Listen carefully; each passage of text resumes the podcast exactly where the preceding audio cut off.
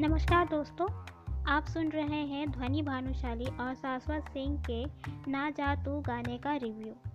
Review की शुरुआत गाने के फिल्मांकन से करते हैं। गाने का निर्देशन सुमित दत्त ने किया है और उन्होंने बहुत अच्छा निर्देशन किया है।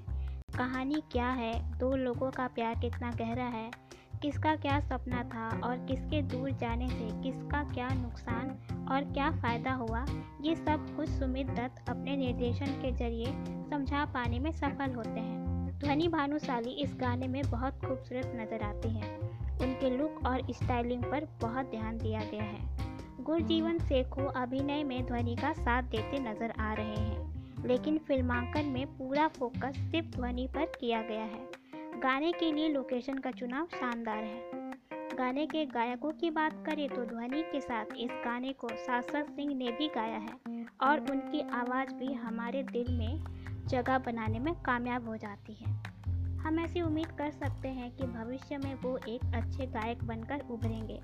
फ़िलहाल तो इस गाने का सारा क्रेडिट ध्वनि को ही मिलेगा, क्योंकि अब वो स्टार बन चुकी हैं। इस गाने के लिरिक्स तनिष्क बागची ने लिखे हैं और संगीत भी उनका ही है। गाने के बोल ठीक ठाक हैं। बहुत सारे राइमिंग वर्ड्स का इस्तेमाल हुआ है, जो हमें ये बताने में कामयाब हो जाती हैं कि तुम्हारे दूर जाने से मेरी क्या हालत हो सकती है।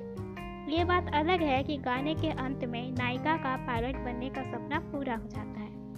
संगीत की बात करें तो ये मज़ेदार है, लेकिन इसमें बहुत ज़्यादा साउंड इफ़ेक्ट्स का इस्तेमाल हुआ है।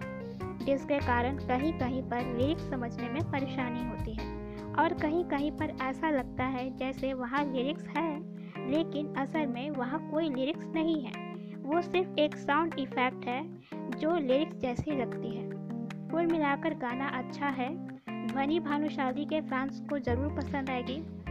इसके साथ ही जो लोग सैड सॉन्ग सुनना पसंद करते हैं, उन्हें भी ये गाना ज़रूर पसंद आएगा। धन्यवाद।